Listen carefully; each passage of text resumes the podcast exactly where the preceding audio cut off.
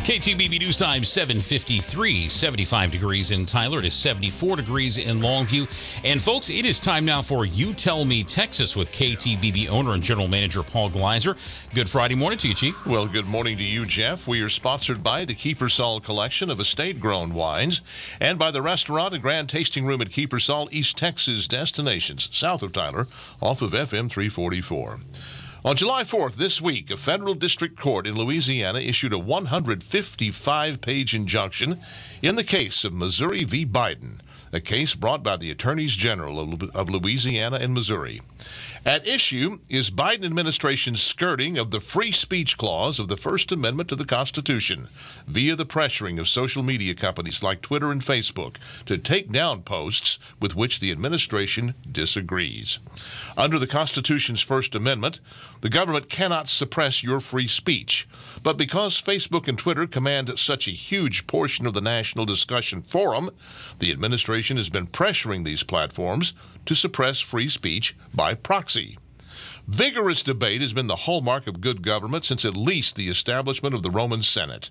Debate is anathema, however, to totalitarian statists, and the pandemic unleashed the very worst instincts of the statists in our American ruling class.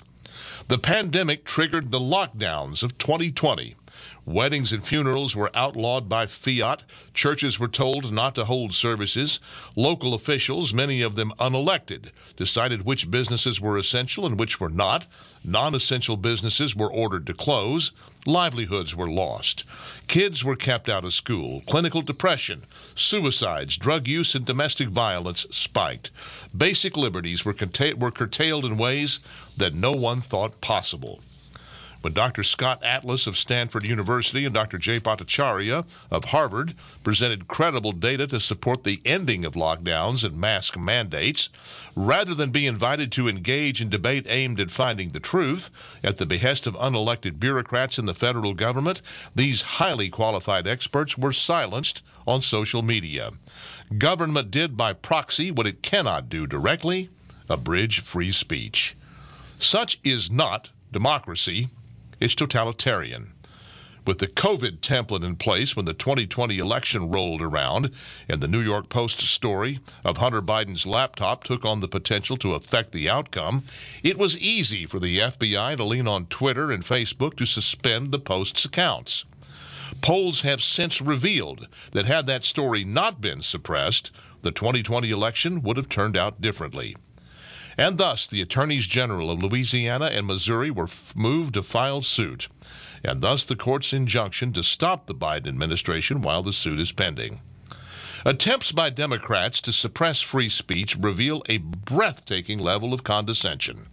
What they are in effect saying is that average working tax paying Americans, lacking as we are in sophistication, high level connections, and degrees from Harvard, Yale, or Princeton, cannot be trusted to choose who will be president or how best to handle crisis.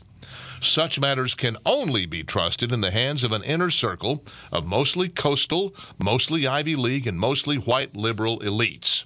Any attempt to question or circumvent this presumed authority must be silenced by any means available, the legal niceties be damned. It's all a clear and present signal that our republic is in very serious trouble. That's my word. What's yours? Go to youtellmetexas.com and you tell me 83 for the high today in Passau, Germany. For them, that summer. And that means their wine choice is likely a chilled Riesling. Riesling grapes originated in that part of the world centuries ago. The resulting wine is typically semi sweet and served chilled. It's going to be a bit warmer than 83 here today, and the winemakers at Kiepersol have an East Texas born and bred answer to the Rieslings of Europe. The wine is called Vit, the word for white, in Kiepersol founder Pierre de Wet's native Afrikaans. Just like a Riesling, Kiepersol's 22 Texas Wit is perfect for a hot afternoon or evening. That's why Wit has been a Kiepersol bestseller for the past 17 years. Kiepersol's 2022 Texas Wit is available at your neighborhood Brookshire store or at Fresh by Brookshires. And of course, you can enjoy a sample on me at the Grand Tasting Room at Kiepersol. To do that, it's easy. Go south on Broadway to FM 344, left under the bridge for a mile and a half to the Kiepersol entrance gate on your left, and then follow the signs. To learn more, visit kiepersol.com.